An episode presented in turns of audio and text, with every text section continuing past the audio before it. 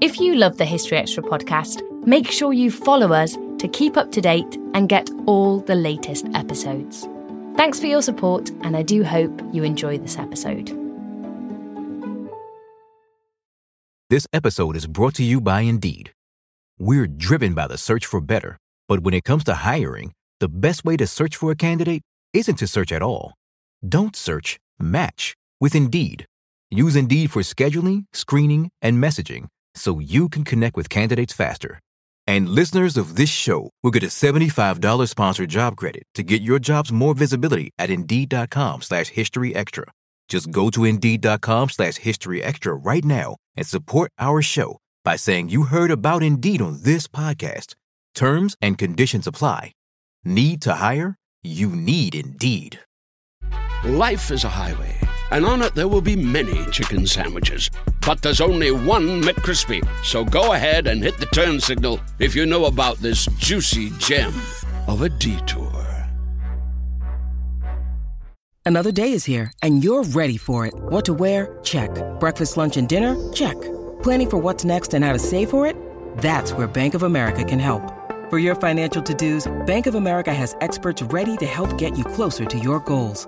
Get started at one of our local financial centers or 24-7 in our mobile banking app. Find a location near you at bankofamerica.com slash talk to us. What would you like the power to do? Mobile banking requires downloading the app and is only available for select devices. Message and data rates may apply. Bank of America and a member FDIC. When you need mealtime inspiration, it's worth shopping Kroger, where you'll find over 30,000 mouthwatering choices that excite your inner foodie. And no matter what tasty choice you make, you'll enjoy our everyday low prices, plus extra ways to save, like digital coupons worth over $600 each week. You can also save up to $1 off per gallon at the pump with fuel points. More savings and more inspiring flavors make shopping Kroger worth it every time. Kroger, fresh for everyone. Fuel restrictions apply. I have a dream that one day this nation will rise up, live out the true meaning of its creed. Because we intend to fire our people up so much until if they can't have their equal share in the house, they'll burn it down. This Civil Rights Act is a challenge to all of us to go to work in our communities and our states, in our homes and in our hearts, to eliminate the last vestiges of injustice.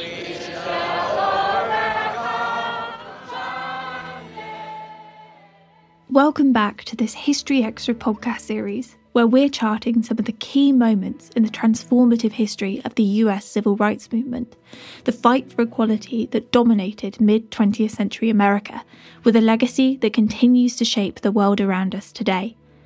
I'm Rhiannon Davies, section editor for BBC History magazine, and in this six part series, I'm speaking to leading historians to explore some of the crucial moments that defined this struggle for racial equality. In each episode, our experts will recount one significant story from the movement and consider its place in the wider fight for civil rights. In our last episode, we delved into the history of direct action, revisiting Rosa Parks' momentous decision not to vacate her bus seat in Montgomery, Alabama in 1955, and the citywide bus boycott that followed and inspired the nation. In today's episode, we're moving forward in time by almost a decade to 1963's March on Washington.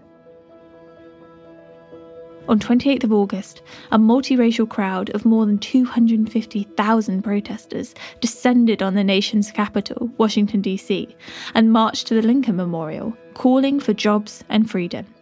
To keep the protesters' spirits high, a variety of speakers and entertainers performed for the crowd, from the national chairman of the Student Nonviolent Coordinating Committee, John Lewis, to the singer, Bob Dylan. However, it was the last speaker of the day whose words have been immortalised in history. In the shadow of the Lincoln Memorial, Martin Luther King Jr. stood on a podium and addressed the expectant crowd, as well as the watching TV cameras, sharing with the world his dream for a brighter America. When we're thinking about the US civil rights movement, it's important to remember that these events happened only a few decades ago. They're still within living memory for some.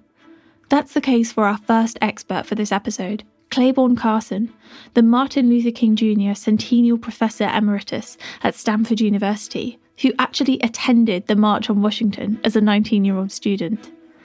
I asked him to share his memories of the protest, which was the first he ever attended, and how it felt to witness history in the making. Well, for me, the idea of going to the march started when I was at a student conference, a national student conference, National Student Association uh, meeting in uh, Indiana, the University of Indiana. And uh, this happened to be right before the march was uh, scheduled to happen. I think when I went to Indiana, I didn't know that that was going to lead me to go to the march too. But while I was at the student conference, there was this uh, person there, uh, Stokely Carmichael, who was uh, a student at Howard University representing them. And he was at the march trying to get the National Student Association to come out and support the march. I think he wanted financial support as well as uh, moral support for the march. And there was a lot of reluctance at the conference to do that because um, many of the chapters were in the South at segregated universities. And, uh, and it actually turned out to be correct that for the National Student Association to take a position in favor of the march might lead those chapters to be closed down because that would be implying that they were supporting integration that hadn't happened the, at their campuses. So uh, I talked with him and, and uh, tried to get on board with the idea of getting the NSA to support the march. Uh, they came out with a statement uh, that was kind of reluctant to actively support it, but just basically said, We support the ideals of the march. So no one was really satisfied, and, and it ended up actually uh, marking the last, uh, I think it was the last conference of the National Student Association, because their st- southern chapters uh, withdrew from the organization. But in any case, I, while there, I just decided, look, I'm not that far from the march. Growing up in New Mexico, you think of 500 miles is not that far. You know, this is it was a big state. And I thought it, it was something that I would like to do, and I'd never have another chance to be that close. So um, I heard about a NAACP, the National Association for Advancement of Colored People. Their chapter in Indianapolis was going to rent a bus to go to the march, and I managed to get a seat on the bus, and so there I, I went uh, the night before the march. Got on the bus, with a bunch of strangers. And I ended up that next morning at the march. And so that whole day, I, I really knew no one, but I just wandered around. And uh, it was it was the ex- most exciting event of my life at that point because there were more black people than there than were in the entire Southwest states, you know, the, not only New Mexico, but all the surrounding states, except for Texas, um, where not very many black people lived. So, uh, so it was exciting seeing all, all of those people there. Um, it was exciting to listen to some of the speeches. Actually, I was as, as intrigued by the celebrities who were on the stage. You know, people I had only seen on television. And uh, so I wanted to get as close to this to the um, front of the march as, as, possible. But that's what I did. Is I uh, since I was there with no one, it kind of freed me to wander around as I wanted and and uh, see what I wanted to see. And and uh, as the march speeches went on, um, you know, I guess for me the highlight was John Lewis because I knew that he was the youngest. He represented the Student Nonviolent Coordinating Committee, and uh, you know, when he spoke, I knew that this, you know, he spoke to my generation. But I think for most people, and including myself, you know, that we could see on the program that the last speaker was Martin Luther King. And he definitely was a person I had only heard about and never seen in person, never expected really at that point to see him in person. And so I tried to get as close as possible to that. But I also knew that at the end of the day, I would have to get out of that crowd and, and find the bus, which I never did find, by the way. So I heard the speech and was very impressed, of course, just like everybody else. I didn't know it was going to be a speech that people would remember 50 years later. But it, it was definitely the, the highlight speech, and I, I could see why he had a reputation as a great orator. I'd never heard anyone speak like that. So overall, you know, this was uh, for someone 19 years old. I was only, I didn't just finished my first year in college. This was by far the most exciting thing I'd done in my life. This episode is brought to you by Indeed. We're driven by the search for better, but when it comes to hiring, the best way to search for a candidate isn't to search at all. Don't search, match with Indeed. Use Indeed for scheduling, screening, and messaging so you can connect with candidates faster. And listeners of this show will get a $75 sponsored job credit to get your jobs more visibility at Indeed.com slash History Extra. Just go to Indeed.com slash History Extra right now and support our show by saying you heard about Indeed on this podcast. Terms and conditions apply. Need to hire? You need Indeed. We don't always realize just how much our negative thoughts and experiences stick with us and weigh us down. You may find your brain constantly running through a highlight reel of bad moments. That comment your friend made last week that hurt your feelings, that frustrating thing your mum does, or that silly thing you said in a meeting. Maybe it's time to get it all off your chest, whether it's a tiny annoyance or something much bigger. Talking about it can give you some relief and lead you to a potential solution. That's where therapy comes in. It's a safe space to share whatever's weighing you down and learn to process it so your internal highlight reel can focus on the good stuff. And BetterHelp offers affordable online therapy on a schedule that works for you. Connect with a licensed therapist by text, phone, or video call. Start the process in minutes and switch therapists anytime. Let it out with BetterHelp. Visit betterhelp.com slash historyextra today to get 10% off your first month. That's betterhelp, H-E-L-P dot com slash historyextra. Life is a highway, and on it there will be many chicken sandwiches. But there's only one McCrispy. So go ahead and hit the turn signal if you know about this juicy gem of a detour.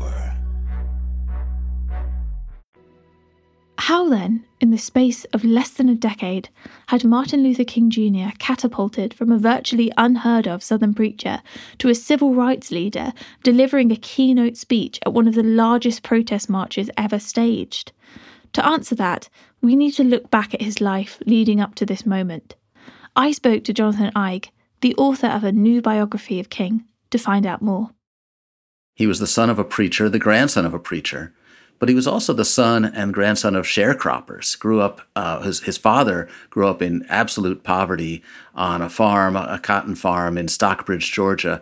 So this family really came from the time of enslavement, the time of sharecropping, in very quick order to move to Atlanta, leave the farm. His Martin Luther King's father left the farm himself and really made himself into a preacher, educated himself, and paved the way for Martin Luther King Jr. to have a very unusual childhood for a black person growing up in the South.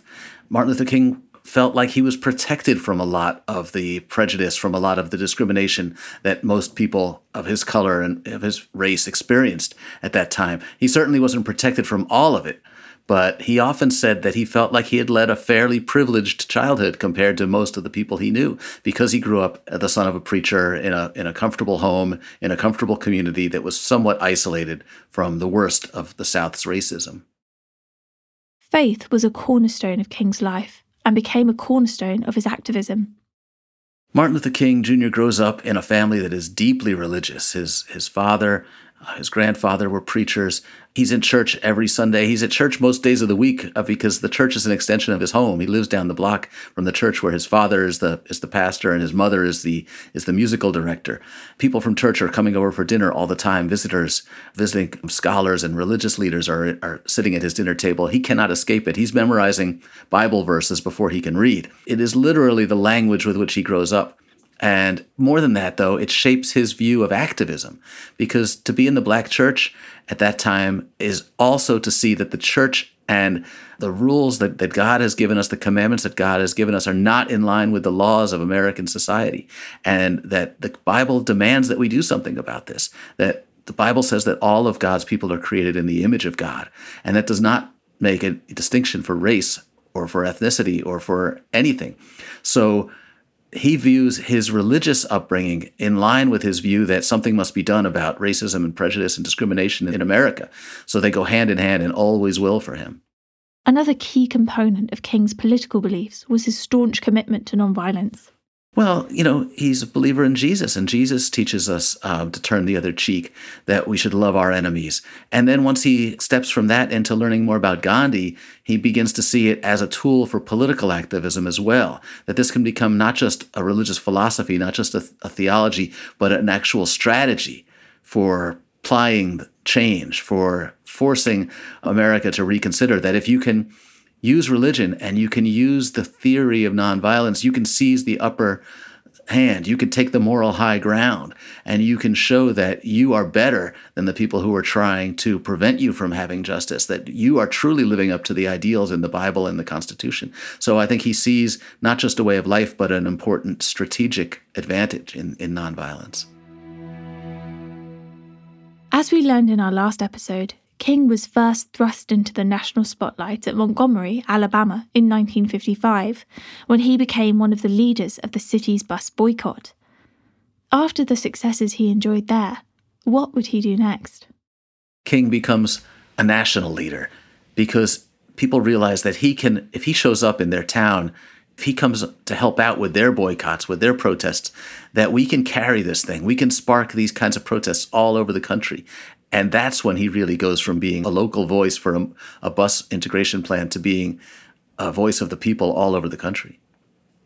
Well, after Montgomery, he tries to duplicate his success in places like Albany, Georgia, and in Atlanta, and with less success. It appears to be stalled at times. You know, King doesn't really have a blueprint. It's not clear how you duplicate this. They only know that they have something special, and it's morphing. So you've got freedom riders taking to buses around the South. King's not organizing that. You've got sit ins, people sitting at lunch counters demanding to be served at, at restaurants that only serve white patrons. King's not organizing that it's taking off because he created a spark. And now there are these fires blazing all over the country. And King is supporting them brilliantly, really. He allows them to go on his on their own. He doesn't try to take command. He doesn't try to tell them what to do. But he shows up in support and he helps give voice. He knows that in some ways his greatest role is as a loudspeaker, that the media will come wherever he goes, that he will call attention to these great conflicts and he's okay with that. He, in some ways, you know, we think of him as being this great, enormous figure, this larger than life person, but he's subsuming his ego in a way. He's saying, yeah, use me however you need to use me. If the best thing I can do is to get arrested, I'll get arrested. If the best thing I can do is lead a rally, lead a march, I'll rally and lead a march. But he's improvising every step of the way, and, and that becomes part of his genius. In 1963, it was decided that the next city ripe for a civil rights campaign was Birmingham, Alabama. King and the SCLC, the organization that he and Ralph Abernathy and others create, the Southern Christian Leadership Conference, settle on Birmingham for their next big movement in 1963. They feel like Birmingham is the most segregated, the most dangerous city in America. Bombingham, it's often referred to because so many dynamite blasts are going off at, at homes of black people who dare to stand up to the racist white authorities. And they settle on Birmingham. After deciding on Birmingham, King travelled there to work with the local civil rights organisation, the Alabama Christian Movement for Human Rights. But it wasn't all smooth sailing. They really go in without the kind of specific plan that they had in, in Montgomery. In Montgomery, it was all focused around buses. In Birmingham, it's partly around integration, it's partly around voter registration. It seems to lack a little clarity, and at times the movement is sputtering. Um, in fact, a lot of the the black religious leaders in town are are hesitant to get involved, and this is enormously frustrating to King. It's not until the movement decides to bring in the children, to employ teenagers, to ask high school, even some junior high school kids, even some kids as young as 10 and 11 to join the march, that it really begins to take off, that it, that it attracts the kind of national attention that had been lacking for a while. And it was controversial. Malcolm X even criticized King, saying, you know, you don't sacrifice the bodies and the lives of children to make this point. You know, the men and the women need to stand up for themselves. But he thought it was cowardly to bring the children into this. And it was very controversial, but bringing the children into that movement and having them march really turned out to be a key event. The controversial episode Jonathan is referring to is the Children's Crusade, when in May 1963, thousands of black children aged between 7 and 18 years old skipped school to protest peacefully in the city. The backlash was brutal, with the city's Commissioner of Public Safety, Bull Connor, instructing the police to use water hoses and police dogs against the children. Hundreds were arrested. But the protest made an impact. Eight days after it began, Birmingham's authorities agreed to desegregate businesses. King's role in stunts like these meant that he didn't only attract the attention of his fellow activists, he also drew the gaze of the international community, as well as the most powerful men in American politics. As a result of King's rising fame, you know, he's on the cover of Time magazine. He's named Man of the Year by Time magazine. In 1964, he wins the Nobel Peace Prize.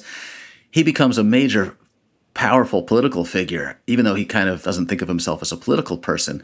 He has this incredible access all of a sudden. And he's able to use his fame and his leverage to try to push for legislative change, to try to get John F. Kennedy first to enact civil rights legislation. And then with LBJ, when Kennedy's assassinated, some people would describe this as one of the greatest, most productive partnerships in American history between an activist and a president and they're able to deliver some of the most important legislation ever in this country, the Civil Rights Act and the Voting Rights Act. So King has access to power and he uses it. At the same time, he recognizes that his power depends on his ability to move the people. So Birmingham works because he's able to use it to get the attention of the presidents, to get the attention of the of legislators. He's constantly provoking he's looking for fights. He's looking for media attention in part because he knows that this is a way to pressure government to take action. So he's he's walking a very fine line. It's a it's a tightrope really. He wants to maintain good relationships with with the presidents, but he's also seeking to be a pain in their necks and to and to make them uncomfortable whenever possible. And of course, we now know that both the Kennedy administration and the Johnson administration are condoning the FBI's spy campaign against King, that they're really trying to undermine his work at the same time that they are engaged in this somewhat cooperative relationship. This spy campaign was the brainchild of the FBI's director, J. Edgar Hoover. So think about why the FBI sees King as a threat. You have to understand that we are in the Cold War at the time, and there really is a legitimate fear of communism. It may not um, be uh, valid in all cases, but there is this sense that that we are in competition globally with the Soviet Union and with communism. And King has many people working with him who have former communist ties. So J. Edgar Hoover is is particularly worried about that. Kennedy, JFK, and RFK can't really understand why King would allow these associates to work with him when they have communist ties. They think it's bad politics, if nothing else. But there's also the bigger issue that King poses a threat to the status quo, to the white power structure that has allowed, in, in Hoover's case, you know, white Christian nationalism is, I think, a fair description of his view of, of American life and uh, what he supports. And King poses a threat to that. So even when it becomes clear that King is not under the influence of communists, that he's not trying to spread communism around the country, far from it. He's the, one of the great patriots in American history. Even then, Hoover can't tolerate this this threat to his way of life, to what he perceives the American way. And that's when they begin using King's personal life, his sex life, to try to undermine him. Once it becomes clear from these wiretaps that they've installed that while King isn't doing anything um, that they should be concerned about when it comes to communism, he is behaving badly in personal ways, and, and that becomes a, an affront to J. Edgar Hoover. That that becomes that really offensive to him, and he becomes determined to destroy King's reputation because he thinks of King as a hypocrite. Although Martin Luther King is now synonymous with the march, the seeds for it had first been sown long before he became a civil rights leader. A Labour activist and early civil rights leader called A. Philip Randolph was the first to suggest a march of this kind.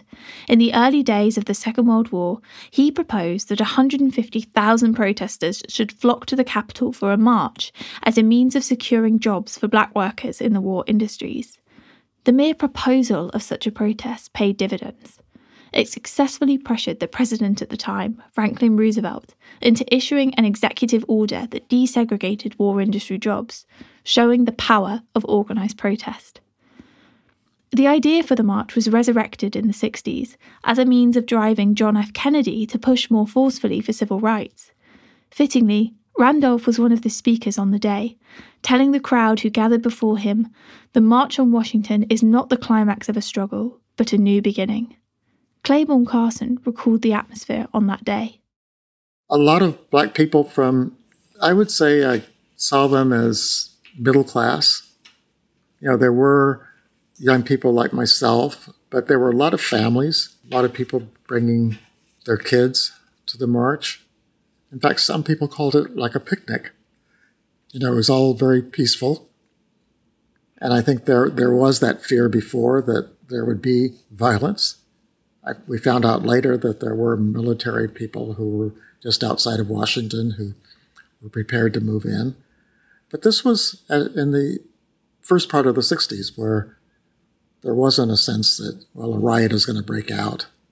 I, I think that for most, they wanted to keep it peaceful, well organized. In fact, I, I think in, in, many respects it was kind of boring, you know, that uh, they, they wanted people to be enthusiastic, but not too enthusiastic. Uh, they wanted them to sing "We Shall Overcome," but not some of the, you know, more upbeat movement pieces from the South. They wanted, especially, to make sure that people stayed well behaved. And I kind of understood that at, at, at, that time that they, they wanted to put the best face on the movement. And most of the leaders were older. You know, as I, as I mentioned, the participation of the younger activists like Stokely Carmichael, you know, he wasn't invited to give a speech.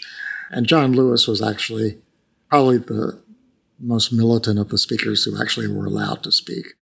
As well as the 190,000 black Americans who attended, it's estimated that 60,000 white people also joined the march.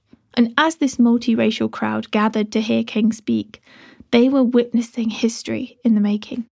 Well, there's two parts of the speech. I mean, he was asked to give maybe a seven to eight minute speech, and he, that's what, what he prepared.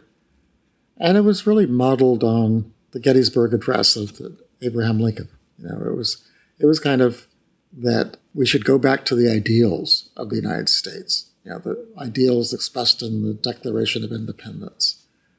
You know, all men are created equal and endowed with certain inalienable rights of life, liberty, and the pursuit of happiness. So I, so I think for Martin Luther King, that was the idea, is just to say, this country needs to live up to its principles. And that was all written out. You know, I, I have I've seen a copy of the speech that he was supposed to give, and I was told that uh, shortly before he went up to speak, or he was told, I guess it was by Bayard Rustin, said, Martin, if you you're the last speaker, no one's going to follow you. So if you need to take a few more minutes, do it. You can kind of see, you know, where he gets about halfway through his speech and you know, if, if he had stopped there, it would have been a decent speech, but we probably wouldn't be talking about it today. And then he just went extemporaneous. And, you know, to me, that that's amazing, you know, that somebody in that situation would trust themselves as a minister or as a orator to just say, you know, I'm going to wing it from here on. And so he kind of gave a talk that he had been practicing for months before that, you know, of, and that's where he starts getting into his dream. I have a dream that one day this nation will rise up and live out the true meaning of its creed. We hold these truths to be self evident that all men are created equal. I have a dream that one day on the red hills of Georgia,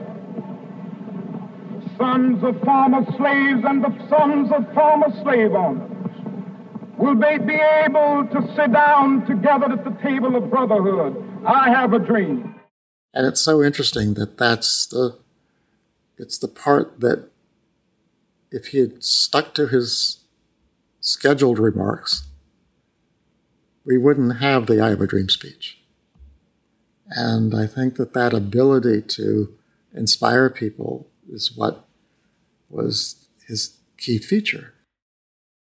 The march turned the screws on the government as calls for civil rights reached a higher pitch than ever before. The next year, with Martin Luther King Jr. in attendance, the Civil Rights Act was signed into being by President Lyndon B. Johnson. We'll be focusing on this landmark piece of legislation next time. For now, though, King's story isn't yet done. After the act was signed into law, he continued to campaign, and his activism cast an ever wider net as King moved to Chicago and was confronted by the racism of the North. This prompted him to launch the Poor People's Campaign, which focused on improving impoverished people's income and housing. By the end of his life, you know, with the Poor People's Campaign, uh, you know, you you had got the Civil Rights Act of 1964 and the Voting Rights Act of 1965, but when he went to Chicago, you know, black people were still poor, and they faced dual problems of segregation because housing was still segregated. Many jobs were still segregated, even in the North. Um, but also the economic problems that he faced there. And I think in, in some respects, there was that sense of, okay, now the movement has to go from the South to the North. And to some extent, that was where it met the, its greatest resistance because in, in the South, you could get the federal government to step in. And that part of the civil rights movement was really about federal policy. That if a state tried to resist desegregation, the federal government could force them to do it. But with respect to jobs and housing and issues like that, there was no real legal foundation uh, to do that. And uh, so that's why in the last half of the 60s, most of the battles tended to be in the urban areas, uh, especially in the North. As well as condemning injustices in the North, King also increasingly embraced a globalist belief in this period. Like many other activists, he saw the US civil rights movement as being inextricably linked to decolonial struggles across the world and rallied in particular against the Vietnam War. And then when he began wading into bigger issues, because he felt like as a as a preacher, as a believer in Jesus, that he needed to speak out on violence, and that meant condemning the country's role in Vietnam. That he couldn't speak out and attack the riots in Los Angeles if he was silent about the the greatest purveyor of violence in the world, as he called it, the United States government and the war in Vietnam. And he began talking about poverty and inequality. He broadened his attack. He went deeper and deeper, at really adhering to his deepest religious, spiritual beliefs. But he was criticized on all sides for it, and it became really difficult for him. And his advisors warned him that he was losing his effectiveness, that he would just stay focused. Especially if he'd stay focused on voting rights in the South, he could have the greatest impact but his conscience wouldn't allow him to do that. Although King still felt compelled to speak out against injustice, he was keenly aware of the threats that he faced. When King saw JFK assassinated, he felt like this is what's going to happen to me. When he saw Malcolm X assassinated, he thought, this is what's going to happen to me. This is what happens to leaders. This is what happens to people who dare challenge the status quo. In the last years of his life, King felt like he wasn't going to live long. He became depressed, many people have said, and he certainly suffered from anxiety. He was hospitalized several times for exhaustion, and there were constant death threats. The FBI was harassing him, and he knew it. They were wiretapping his phones, they were planting bugs in his hotel rooms, and they were creating a kind of climate in which it certainly became more and more plausible that someone might try to hurt and kill him. And of course, his home had been bombed earlier. He'd been stabbed in the chest. It was uh, not irrational for him to think that he might be murdered, assassinated, that he might die prematurely. And at the same time, he felt like he was becoming less popular, less effective as he spoke out more aggressively on things like war and income inequality. So sadly, he spoke more and more often in those last years about the fact that he was not likely to live long. And in his last couple of speeches, he spoke to it uh, uh, directly. He talked in his drum major speech. He talks about how he wants to be remembered and how, what he wants preached at his funeral. And in the final speech of the night before he died, he talked about the fact that he had seen the promised land, but he didn't think he was going to get there with his followers. So, you know, sadly, he had a great sense of his own impending doom. Early in the evening of 4th of April 1968, Martin Luther King was standing on a balcony outside his motel room in Memphis, Tennessee, when a sniper's bullet struck him in the neck. He was officially pronounced dead around an hour later. His assassination provoked a wave of grief in America and around the world. Well, when King was assassinated, of course, the nation went up in flames. There were riots in, in almost all of the major cities. And there was a sense that this hero, this man who we didn't always agree with, uh, but this man who had risked his life to try to make democracy a better place had been had been destroyed, and that America kills its prophets. Uh, America kills its rebels. That we may call ourselves a nation of protest, we may call ourselves a nation born out of rebellion, but we really don't walk the walk, and that we couldn't handle his challenge, that we didn't deserve him. I think that was the sense that a lot of his friends and, and fellow activists had. Reflecting on King, as a man credited with so many extraordinary achievements, how should we best remember him today? I think it's so important that we refrain from treating our heroes as saints. They don't have to be perfect. In fact, they're more powerful when we show them as being human. King had flaws, he made mistakes, he suffered, he struggled emotionally at times. He didn't always treat his wife as well as he should have. This was Coretta Scott King, a brilliant activist in her own right. He wanted to be better. He was aware of his flaws, but he carried on. He carried on with what was important to him. He gave his life for this cause. And we need to remember that our heroes are human, and that gives us the chance to try to emulate them. That gives us the chance to try to follow in their footsteps, to try to live up to the, what, the example they set. Because if we think that you have to be perfect, we're never going to even try. Next episode, we'll be in the White House in 1964 when Lyndon B. Johnson signed the landmark Civil Rights Act into law, which legally outlawed discrimination across swathes of American society. But did real social change follow? Many thanks to my experts for this episode Clayborne Carson, the Martin Luther King Jr. Centennial Professor Emeritus at Stanford University and the founder of the Martin Luther King Jr. Research and Education Institute, and Jonathan Eig, the author of King: The Life of Martin Luther King, published by Simon & Schuster in 2023. The historical consultant for this series is Adriane Lentz Smith, Associate Professor of History at Duke University, who specialises in African American history and 20th century history. This episode was written and researched by me, Rhiannon Davies, and it was produced by Brittany Colley. Additional checks were by Daniel Adamson. Thanks for listening.